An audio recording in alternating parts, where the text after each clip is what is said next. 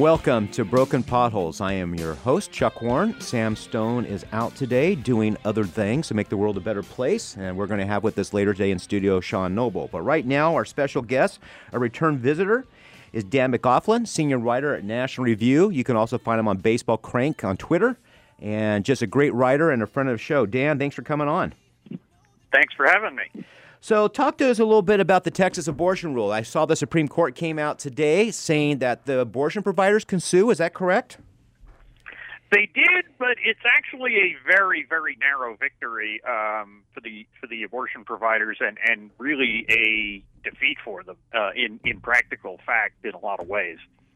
Uh, the reason is that what they said was that uh, the Texas abortion law, I mean, just to back up here, the idea of the Texas abortion law, leaving aside the details of what it says about abortion regulation, it allows law, private lawsuits in state court against abortion providers. Right. And the law says, look, you, the state executive branch cannot enforce this law. Now, if that sounds backward, the reason is that it was written this way so that the clinics could not run to court and get an immediate injunction against state executive officials uh, because you know normally you can't sue members of the state government in federal court except for there's a narrow exception under a case called ex parte young that says look as the traditional equitable remedy if the state is about to enforce some unconstitutional law you can sue the executive officials of the state to prevent them from enforcing it and Texas wrote this. They came up with uh, a lawyer named Jonathan Mitchell uh, drafted this very clever uh, and maybe too clever by half statute that says, um, you know what? Uh, nobody can. Nobody in the state can enforce this law that we just passed. The only way it's enforced is through private civil lawsuits in state court, and so that's a problem if you're trying to get an immediate injunction in advance because who do you sue? Right. You know, how do you you can't sue the people who are to file lawsuits against you until they file a lawsuit because you don't know who they are, and you can't file a lawsuit against the state courts or the state court clerks who accept the uh, filings because traditionally you can't sue state courts. I mean, they're not they're not even they're not even adverse parties. They're not people who are trying to enforce the law. They're people who are trying to hear cases. Um, and now the reason why this theory, even even if you assume that everything works, and we'll get to that in a second, the reason this theory is too clever by half is it only works until somebody files the first lawsuit. Right. Because the minute somebody files the first lawsuit, then the defenses that oh the statute is unconstitutional under you know the federal constitution all get raised. They get decided in a case, uh, and and and you know and, and the whole thing collapses. And so it really is. It's too clever. It's it's very clever, but it's too clever by half because you know you can't use this model unless you're going to have you know everybody in in the state and everybody on the planet, right? Because Texas literally will allow anybody to file a lawsuit. You have to have everybody on the planet agree never to file a lawsuit, uh, and eventually, if they continue not filing lawsuits for long enough, people will stop worrying about worrying about getting sued. Um, so what the Supreme Court did today is they found a narrow piece of the law um, that they said, look, you know, uh, part of this law, the way it is written, could allow the state medical board to uh, punish, you know, the licenses of abortion providers uh, who violate the law. And since they're state executive officials, we're going to allow a lawsuit to go forward against them. Um, and so you had you had five members of the court uh, who were willing to do that, um, and or a- actually eight members of the court who were willing to do that, willing to prevent them from uh, being sued. Justice Thomas was the only one who disagreed. Um, but the problem is that a federal the problem there is a federal lawsuit against those state executive officials for an injunction doesn't do anything about civil lawsuits right? It can lead now. It can lead to a court decision that says, "Hey, this law is unconstitutional," and then if that decision comes out, then other people can assert that as a defense when they are sued civilly. But it doesn't actually get them the immediate relief that they're looking for. All it does is get some kind of judicial de- decision. So, you know, they say the hard cases make bad law. I mean, I think this is a a, a, a weirdly designed statute, and it resulted in a weirdly designed decision. Um, but you know, in the long run, and, and in the long run, it's not really the healthiest enforcement kind of enforcement mechanism to use these sorts of things.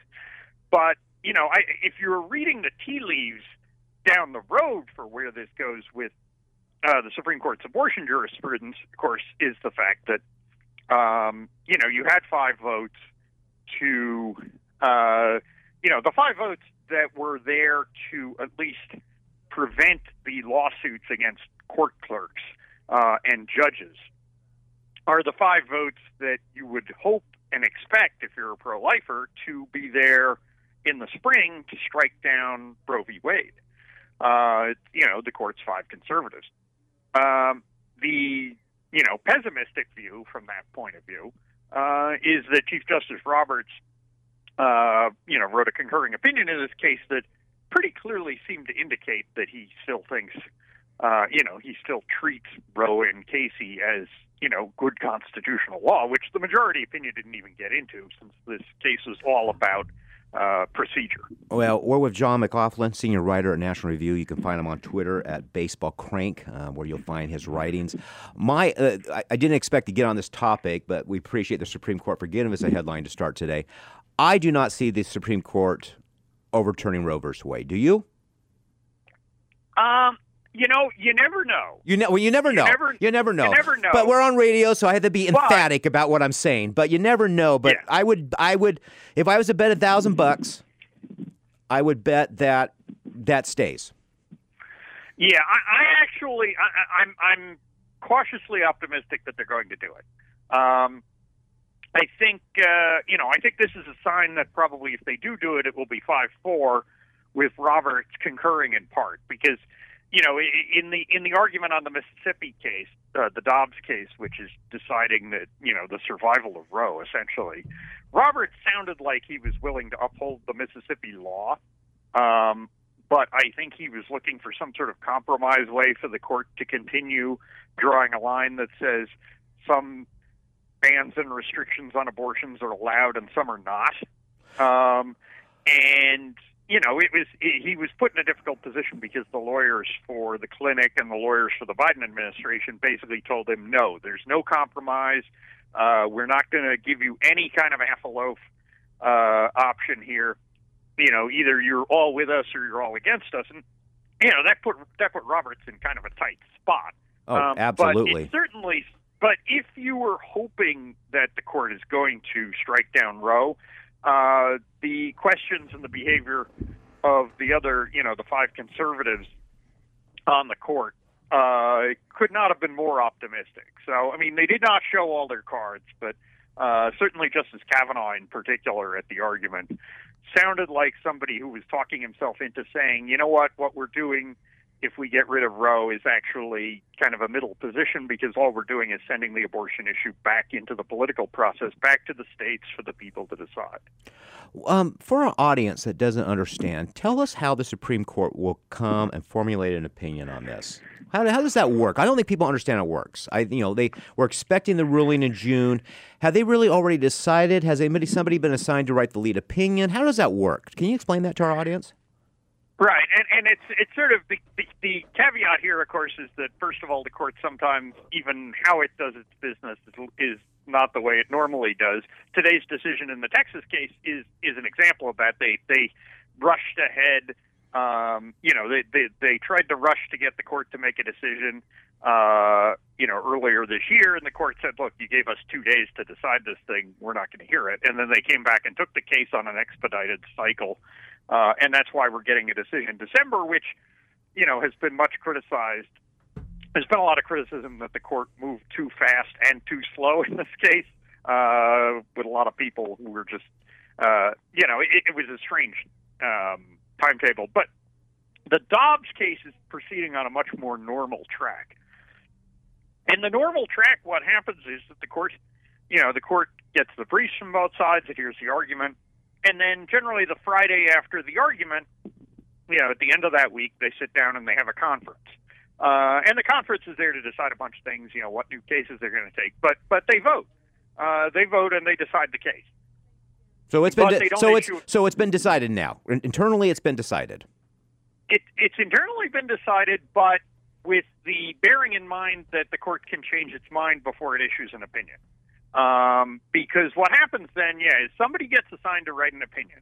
Uh, so typically, the the most senior justice who is in the majority, uh, and the chief justice is always considered the most senior justice if he's in the majority. If it's not the chief, then it would be you know the longest serving member of the court other than the chief, which at the moment is, is Clarence Thomas. So if there are five votes to get rid of uh, Roe, and and if Chief Justice Roberts is isn't willing to join with that, uh, then Thomas would get to assign the opinion, either writing it himself or or handing it off to someone else.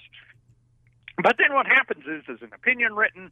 Uh, the dissenters write their own opinions. Perhaps justices who are joining part of the opinion may write their own separate concurring opinions.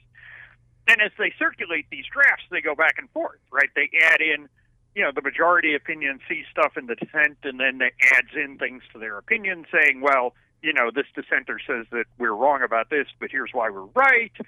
Uh, and and so, you know, I think the traditionally the majority opinion is circulated first because the dissent is responding to that. But the dissenters usually have a pretty good idea what they're saying anyway. So, you know, they're all starting work on it at the same time. Um, but you know, it has been known to happen. Um, and the court, the court's deliberations are secret. All of its internal operations are secret. But you know, things do come out, uh, and so we do know that people have switched sides, changed their positions in the intervening months in some of these cases. Well, that's quite the load they have, and I, you wonder how much politics comes into play for someone like Roberts, who wants to. I, I think Roberts is an establishment individual who wants to protect the Supreme Court. Um, you know, I can't imagine the vitriol if it is overturned for people like Kavanaugh. You know, I mean, it's just unbelievable.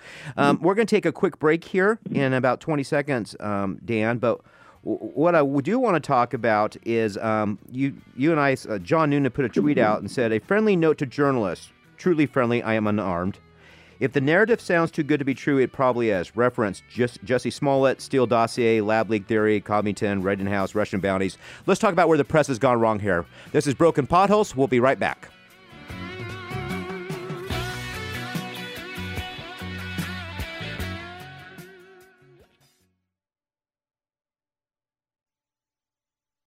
It's the new year and time for a new you. You've thought about running for political office but don't know where to start. Before you start any planning, you need to secure your name online with a yourname.vote web domain. This means your constituents will know they are learning about the real you when they surf the web. Secure your domain from GoDaddy.com today.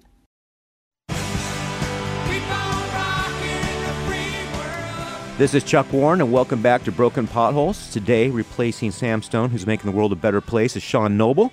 Our guest online is Dan McLaughlin. You can find him at Baseball Crank at Twitter. He's also senior writer for National Review. Um, the past segment, we were talking about the Texas abortion law, the over the chances of Roe versus Wade being overturned. And now, Dan, I want to talk about the press, especially New York and DC press, just seems to be fumbling almost every major story. They do not seem to come out and report. They will make a quick reaction. And the most recent case is the Jussie Smollett case, which was clearly a cluster in every sense of the word. Um, what has to happen for the press to start being real journalists again? I mean, you know, I, I think there's a couple of things going on. I mean, first of all, of course, a cynic would say that it's not really, they're not really doing their jobs wrong. They're just doing a different job than we think they should be doing. True. Um, but uh, you know, look, and and, and the the Smollett case is a perfect example. Among other things, it's a perfect example of the difference between the national political press and the real journalism that is more apt to happen at the local level. Um, because actually, the Chicago press was great on this story. oh, they were fantastic. fantastic. Yeah, and and they did a lot of the digging that that you know that really exposed the hoax here. Um, but uh, you know, I, I think uh, I, I think what happens is that the story, you know, Twitter has Twitter has. There's also a division of thought. Has Twitter exposed what these folks were always like, or has it made them worse? Right? Because I think it, Twitter, because journalists are all on Twitter and they're all talking to each other on Twitter and they're all broadcasting to an audience on Twitter. I think it exacerbates the rush to jump in um, and you know have an immediate take on a story that sounds um, you know e- either that pushes a narrative along or that sounds decisive when you don't nearly know all the facts. Um, and you know it, the kind of hoax that went on in this case, where you know you have um, you know essentially a a uh, you know a Hollywood actor uh, you know, who is black, who is gay, who says he was get, attacked in a hate crime by, you know, people saying, "Oh, this is MAGA country." Um, you know, in Chicago in the middle of the night. In, in a, a, a, a vortex. There, yeah, 2 a.m. vortex, right? It's not just any weather. And that's probably one reason why Chicago press, like, mm, this doesn't smell right for some reason. It was cold that night. yeah, I literally, I mean, literally, that's a perfect example of why local journalism matters because the the reporters in Chicago knew what the weather was, and and that's you know that that kind of thing makes a difference. But I think the narrative here was irresistible. Uh, it was certainly one that Joe Biden and, and Kamala Harris and a whole bunch of other Democrats jumped on immediately uh, because it fit their idea that you know Trump politics leads to more hate crimes. Uh, you know, and so uh, it, it, and so people just couldn't resist pushing that, and then they also couldn't resist sneering at the folks who immediately started saying, you know, this looks like a hoax. Uh, and and there was you know there was like journalistic outlets saying oh you know uh, people are pushing conspiracy theories that this is some sort of hoax like no this obviously stank on ice from the beginning and you know things that look like hoaxes uh, sometimes turn out not to be hoaxes. But you know, it's not it's not unreasonable when you see something that so obviously has so many glaring red flags to say, you know, maybe this isn't uh, what this guy says it is. You know, Dan, I think this, Sean, I I think you nailed it on, on a phrase that you said uh, just a couple minutes ago that journalists today they're all on Twitter, but your your point about they they want to have an immediate take on something is what has caused the demise of mainstream journalism. Because instead of writing an article, fact checking it, talking to other people, stewing on it for a few hours, and then you know sending it to the editor, and then it shows up in the paper the next day, they're they're all in this immediate. I have to get something out right now, and their bias. Uh, comes through, and then because they're all in the same echo chamber, it becomes a confirmation bias, uh, and and you know there is it, it is exposed who they really are. I mean, they we know they've all been liberal Democrats for years, but they didn't report that way when they had some responsibility of putting it out, you know, in the newspaper, printed the next day because they could get fact checked. Well, you, now, used, you used to have to wake up in the morning. I mean, if you're running a campaign, we're all old enough here. In the morning, you know, back in the olden days before Twitter and social media, you would have to, you know, if you have a story, you have to wait for that stupid paper to be delivered in the morning. Well, I and I, I mean, I remember my first campaign uh, when I was running a campaign for Congress for for John Shadegg. I was working. I'd work late into the night, and then on my way home at one or two in the morning, I'd stop at the Circle K because I knew that the next day's paper would would have been delivered just about then, so I could you know get a head start on the news. Right. And now it's just it's twenty four seven, but they they they've taken all thought and balance out of it and uh, it's just become a cesspool. I mean, it is an echo chamber. Twitter is does not reflect America in any sense uh, at all. And but if you talk to quote unquote mainstream journalists, uh, you know they think everything that's on Twitter is real.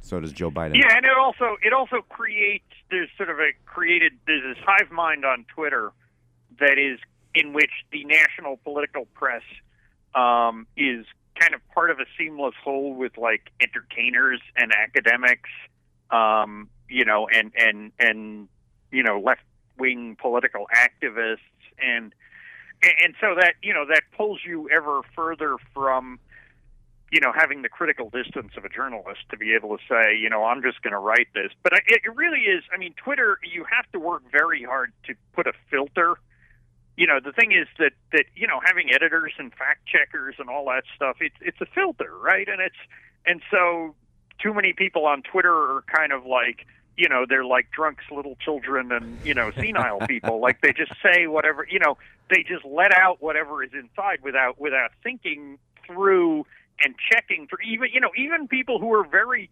diligent journalists when they write at length you know the, it, it's just much harder to avoid the knee jerk on twitter. And and you know th- this is exactly the kind of case frankly where you know i i have increasingly tried to just you know apply like those 24 48 hour rules of like you know just sometimes there's some stories you just shouldn't jump into at all right away until you you give time for things to to shake out and you can at least have a preliminary thought on them the problem is that political narratives get built in those first 48 hours and they endure Yeah. Well, that's a good it's you know Twitter's. uh, It's also like people like Norm Ornst, or I think Orstein, whatever his name is. You- Um, Yeah.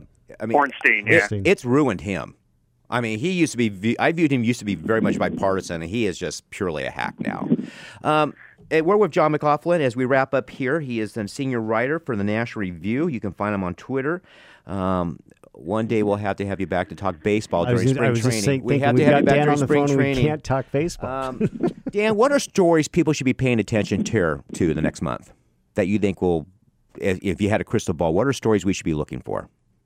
Um, I mean, you know, clearly, I mean, one thing, of course, that that I'm I'm writing about that is sort of the big long-term political trend. Um, you know, is the continuing shift of Hispanic voters away from the Democrats. But I think in terms of events, um, I mean, the really big menacing thing to look at right now is is what's going on with you know the confrontation with Russia and the Ukraine. Um, and you know, we we could very well see war or something very much like war, uh, perhaps Yeah. conquest without war. Well, Dan, we appreciate you being on the show. We look forward to having you back for spring training to talk about real things like baseball and why the Mets will not live up to expectations again. Dan McLaughlin, thanks for visiting us. Have a All right, good day. no problem. Thanks. Bye bye. Broken Potholes. We'll be right back.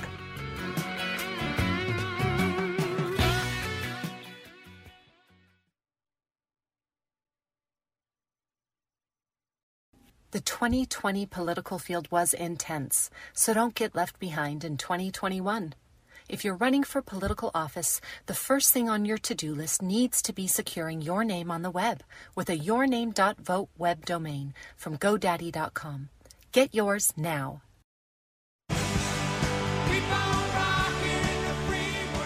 Welcome back to Broken Potholes. I am your host, Chuck Warren. Today in studio with us, replacing Sam Stone, who's trying to change the world, Sean Noble, principal at DC London.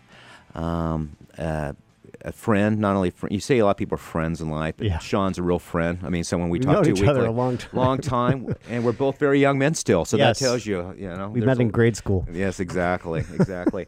um, Dan's always good to have on. I think he's one of these reasonable people who tries to look at the facts. Um, I, I want to get back to journalism. The, the case, the, the guilty verdict yesterday, five of six. Um, CNN had a headline: Jussie Smollett found guilty on some charges. on some charges. Yeah, I unbelievable. I don't think they understand what they're doing to cause us a distrust in our institutions in this country. Well, I, I don't. It, it may be. I think some of them understand it. I Do think you? that I do. I think that that. But the problem is that they have a. They are do. They are desperate to keep some kind of an audience, and so the likes of CNN and MSNBC have concluded that they can be as dishonest as they want because they know the core liberal base is going to be okay. They'll if if they get it wrong, they'll be immediately forgiven because they're the next day they'll say something that throws you know red meat on the floor for the for the leftist. Um, the the challenge that they face in the long term is that the hardcore liberal base is not that big of an audience. And it, I mean, you look at the numbers; it is pretty astounding when you think about how few people watch CNN.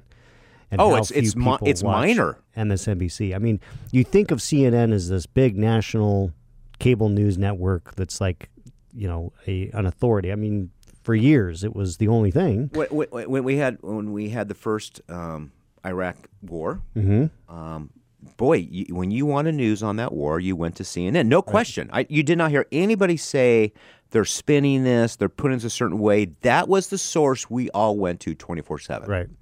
There are less than a million viewers Yeah.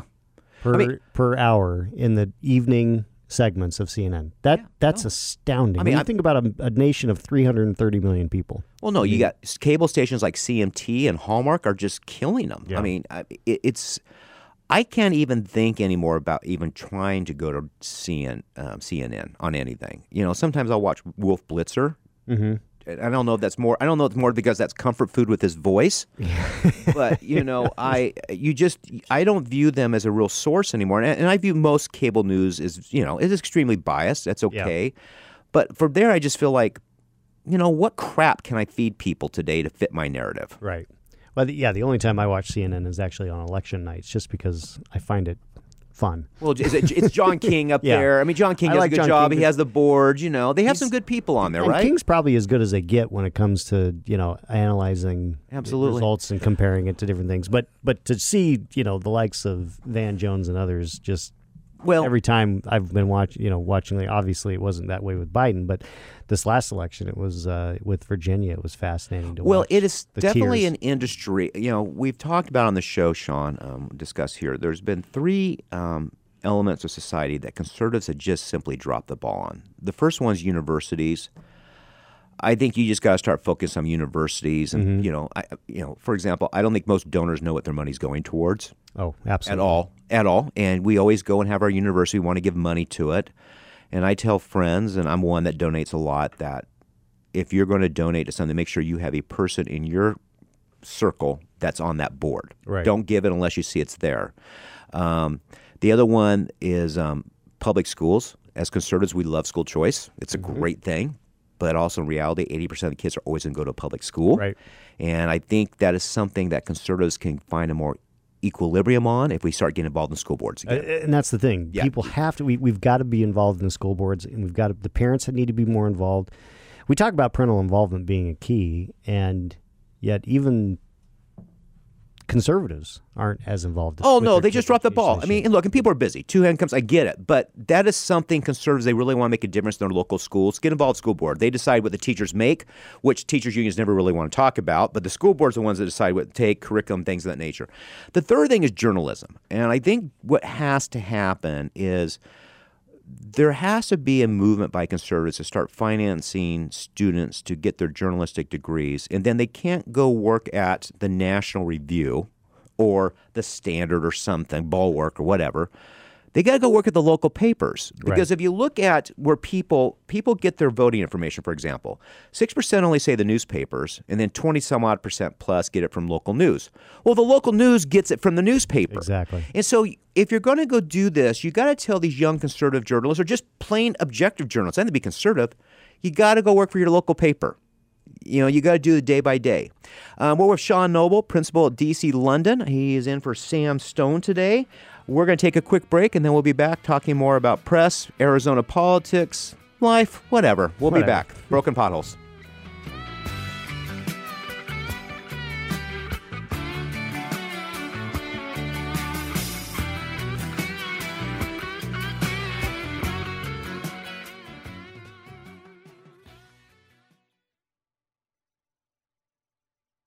The political field is all about reputation, so don't let someone squash yours online. Secure your name and political future with a yourname.vote web address from GoDaddy.com. Your political career depends on it. Welcome back to Broken Potholes. This is our final segment. Today we have um, my good friend Sean Noble in the studio, principal at DC London. We have been talking about basically just the degradation of media and news and what we have in society. And Sean was telling us during the break that he was a journalism student and um, he has a face for, for TV, not radio, but today he's brought that face into our studio. Actually, Chuck, you got it wrong. I'm in politics. I was a jur- broadcast journalism major, and they told me I had a face for radio. which is why I stayed with politics. Isn't it amazing? You know, the one thing I always tell people in politics, which is very funny, is they say, "Oh, he's very handsome." What we rate as handsome in politics versus what's Oh, really yeah. handsome are two different things. There's this great line in Modern Family where um, the daughter Haley's dating this Manny guy, um, and she says, "Haley's a stone cold ten. You're a Utah seven. And you know, and I think in politics you have you're the you're a politics six or seven, right? But Sean, tell us about your experience doing journalism school. So I- I went to I went to I was went to ASU and uh, was in the Cronkite School, um, and it was a fascinating experience. Uh, I had decided I wanted to be a broadcasting uh, major quite some years before. It was actually uh, when I was a teenager. Uh, I my this was during the Mecham uh, trial at the legislature on whether they were going to impeach him and uh, my mom had was very she was a big Mecham fan, um, so she was very outraged that this was going on. So we went down, drove down from Show Low uh, to go to a hearing one of the days because uh, Did you live in Show Low then? yeah, Oh, grew wow. up in Show Low. I did not know that. Um, and so we drove down and stayed at my grandpa's house here and went to the hearing. And I watched it with just fascination. You know, I'm a 16 year old high school kid. And then we went back to my grandpa's that night and uh, watched the evening news. And what I saw on the news was completely different than what I had seen with my own eyes and heard. Right. And I was astounded that they could twist it in a way that was different than what I had seen. And it was in that at that moment I was like, I want to be a news person and I want to do it factually. Um, fair and balanced before Fox was around, right? This was this was back in the You should have 80s. tra- you should have trademarked, it. trademarked T-. TM. Um, but so fast forward, I you know I get a journalism degree. Uh, I actually took a year off of school to run a campaign for John Shadegg, as I mentioned earlier in the show, um, and then he started working for. He got elected, started working for him in his congressional office here in the in Phoenix. Finished my degree, sent out audition tapes all over the country. Got one offer. Uh, Bismarck, North Dakota, wanted me to come up and be a, a reporter and a weekend anchor, which I thought sounded pretty cool. And then I saw that it was Bismarck, and I looked up where Bismarck was, and I was like, "Ah, this looks cold." And uh, and then they were going to pay me fourteen thousand dollars a year. Yes, yes. So I was making like twenty one, twenty two thousand working. So you're taking a pay cut senator. and go to Bismarck. Yeah, and I was like, yeah, I think I'll stick with politics. Uh, it's worked out, and I've had a chance to be on TV and a lot of radio. Have a podcast now. We've got a I've got a podcast with a friend of mine, Chris Clements, called Light Beer, Dark Money. Um, he's the light beer guy because he came out of you know Golden Eagle Distributors, based out of Tucson, um, and obviously I've been known as the Dark Money the Lord. Dark Money Lord, the Darth Vader of Mon- Dark Money, or the King of Dark Money, or the Prince of Dark Money, or I think Laurie Roberts called me Dark Money, Ma- the Maestro, or Dark Money Maestro. So you know, I I, now, I used to I used funny. to chafe at it, but now I embrace It's funny, people like Laurie Roberts, um, the Orlando Sentinel um, in Florida has the same thing. They love to pick on conservatives having th- these dark money entities. Um, they don't mention that there's 124 dark money entities in Arizona that are progressive. Yeah, But I, I never see a story about it. But re- regarding your comment to Bismarck, um, former Congressman Chaffetz is a good friend, and he wanted to go do broadcasting, is what he graduated in. And and then he went and talked to Bob Evans, who's a anchor in Salt Yep. Lake, has been forever, you know, 30 plus years. And he just said, do you really want to go look in a, s- work in a small studio in Bozeman or Bismarck or Rapid City? And he said, no. He goes, that's what you have to Yeah. do. So you need to make a decision today if you're willing to do that, right? It's sort of like when people get into politics, like, are you willing to go intern for free right. or get paid nothing and stuffing envelopes, which we really don't do anymore, but all these things. And I have found most young people don't want to do that. They say they do, and it lasts about a week. Yeah, Would you say that's true, Jamie? Yeah, it's pretty. It's pretty bad. So, yeah, no, the dark money situation's interesting. Um, you've done a lot. I've done a lot on it. Um, Well, and and what what people don't realize, most people don't realize, because the media never talks about this. I mean, We've talked about the bias in the media and their own narrative. Dark money was pro, was a very common has been a very common thing for sixty years. It's not until 2010 it was all done by the left, and you know there wasn't really the opportunity for the right to do that until the Citizens United decision Correct. came down. because the unions had been doing it for years and years and years. Oh, absolutely. And uh, so all of a sudden, dark money became this evil thing because oh, these guys get to do it now. That's not fair. You know, we, we got a little bit of equilibrium, and the, unfortunately, it's the left has just ratcheted up even more. So they're now outspending us um, on the left by pretty significant margins in the dark money space. Two to one at least. Yeah. Two to one at least. So, what do you think we need to be looking for here in Arizona in 2022? I find this to be a very fascinating cycle. So, for example, we have the election audit, America's audit, um, and you know, so Secretary of State would seem to be a race that would gather a lot of attention. Um, it's not. It's probably all. of all the statewide races, it's probably fourth, fifth tier at best. You're probably going to have here first governor, then Senate, then AG, and then everything else is like third, fourth tier. Um, what what do you see? I mean, Republicans should take advantage of this cycle. It would seem to line up in our favor. I think even even last cycle, uh, we- we've had Mike Noble on the show. and We are talking about polling, and Mike's of the uh, agreement. No with me relation, by the way. No relation at all. But Mike's agreement with me based on polling on issues. This is not a blue state. No, Um, no. This is a this is a maverick red state, and you know we like we like our characters. Um, Meek, as a matter of fact, I'll tell my great Mecham story here briefly, but we like that. But um, you know, for governor right now, um, Kari Lake just seems to be out hustling everybody. Mm-hmm.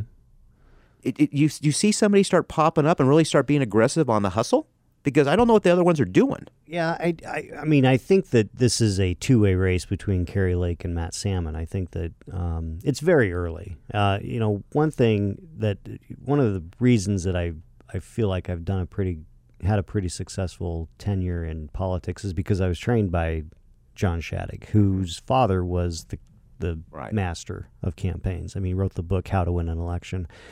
So I really it, it had some great advantages coming up in, in politics. And one of the things that Stephen Shadegg, John Shadegg's father, uh, talked about a lot is the the importance of timing in politics. Correct. And when to peak.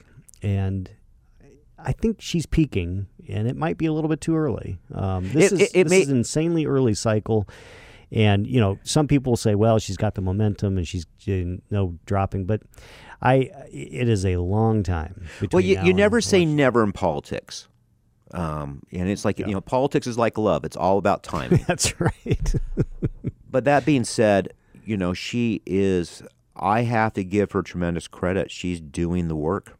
well, she's yeah. I, I think the the challenge that she faces is can she broaden it beyond just throwing out the well, red meat that the Trump voters want to hear. You can't be governor if you're Republican in Arizona unless you not only have Trump voters, which are important, but you also have those funny McCain voters Mm-hmm. and those Romney voters on the east side um, who are conservative. That if most of the Trump activists met them, they'd probably agree nine out of ten times on the issues. It's a lot of tone. It is definitely a tone issue, and and I'll tell you the one thing that's fascinating when you look at it is um, in 2016, uh, Trump, the, the, when Trump beat Hillary here in Arizona, there were 90,000 people who cast a ballot that did not mark for president. 90,000 people. The average is 10 to 15,000 every year. I look back, you know, going back to uh, Eisenhower's election. There had always there had always been some level of of people who just don't vote for president. And previous cycles, you know, more recently it was Which is just so weird. it just but we'll it- continue. I don't right? understand We'll it. continue. I don't understand it. Um, so, so last time in 2020, when Trump lost to Biden, and I'll say it, he lost to Biden. Um, there were uh, 60,000 people. So 30,000 of those 90 Voted. decided that they were going to vote, and most likely probably voted for Trump. Mm-hmm. But you just had a bunch of people who had decided, I'm not voting at all. I'm I'm voting for Biden because he was, you know, they had had enough of Trump, um, because Trump just bled, you know, suburban women very very significantly. Well, he he bled suburban women. Um, a, a perfect example is there were probably fifteen thousand votes for Trump just if he decided not to continually attack the name and honor of John McCain. yeah yeah. I mean, I, I. I when If we were organizing the East Side for the RNC, I heard that comment a lot, and it wasn't. You know, you know me enough that when someone says, "Well, I hear a lot," well, how many? You know, well, a dozen. That doesn't mean anything. But it was constantly, you know, a, a, several hundred people told me it, and mm-hmm. meeting a lot of people, and I just like this is a problem. The other thing is too because of COVID response. You know, he won seniors by eight in 2016. He only won by two. Yeah. So just those two factors alone That flips just it. that flips the state. Yeah. And one of my favorite conversations is my conservative or moderate fans, I'm using air quotes here, who voted for Biden and ask them how they feel about their vote now. Yeah, exactly. You know, it's um I, I, I cannot imagine I mean, I miss Obama. Yeah. I mean, I mean, Obama at least appeared competent. Um, Obama was a less of the um, Obama was a less of the um, Twitter reaction to things. He was always a little more deliberate. And we always got mad about it, but now I sort of admire it. Yeah, well, and when he was reading his teleprompter and his teleprompter had something that he shouldn't say on it, he actually knew how to ad lib. Whereas Right, the president right. now just stumbles and doesn't know where he is. I mean, it's it's sad. It really is sad. And the problem for the Democrats is they're going to have to figure out what to do. I mean, one of the challenges Democrats are facing, we're going all over the place, but um, that's okay. That's what we do when we talk, especially. Yes. Um, one of the things Democrats are going to figure out is if they if if they recognize that there's a very high likelihood that Biden will not be up for running for reelection in 2024, do they do they really want it to be Kamala? right. Or if you know something happens to him and she becomes the president, she's you know the nominee. I think there's a decent chance that you will see sometime in the next few months a concerted effort to replace her as vice president. That'll be interesting. Did you read the Wall Street Journal opinion piece on her this I morning? didn't. Oh, I- it was very good, but they made a funny comment that she needs to appear more earnest. And uh, you can't fake earnestness. Can't I mean, earnest. because she's not earnest.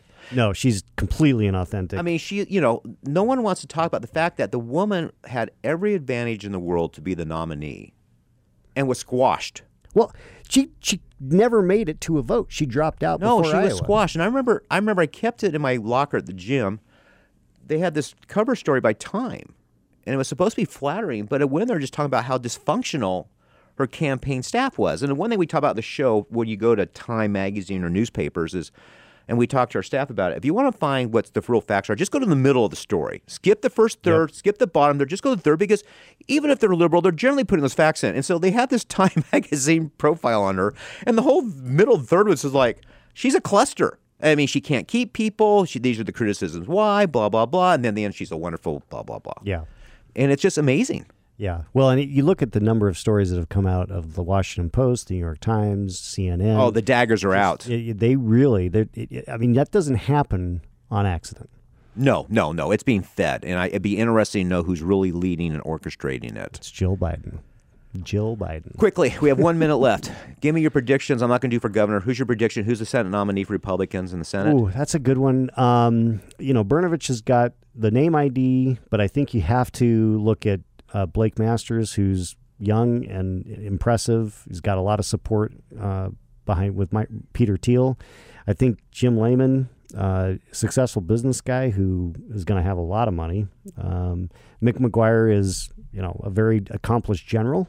He would be the only. We've only had one two-star general in the Senate in all of history, and it was Barry Goldwater. So it would be kind of nice if we had another two-star. So who goes quickly? We're, we're, we're, done with the show here. Who is it? Who who gets the nomination? I'm going to say McGuire. Boy, that's throwing it out there. this is Chuck Warren. Sean Noble came in with a horrible prediction. This is Broken Potholes. We'll have a great weekend. We'll be back.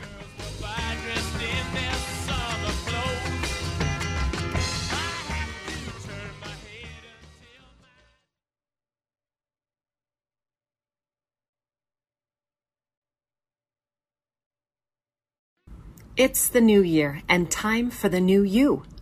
You've thought about running for political office but don't know where to start. Before you start any planning, you need to secure your name online with a yourname.vote web domain. This means your constituents will know they are learning about the real you when they surf the web. Secure your domain from GoDaddy.com today.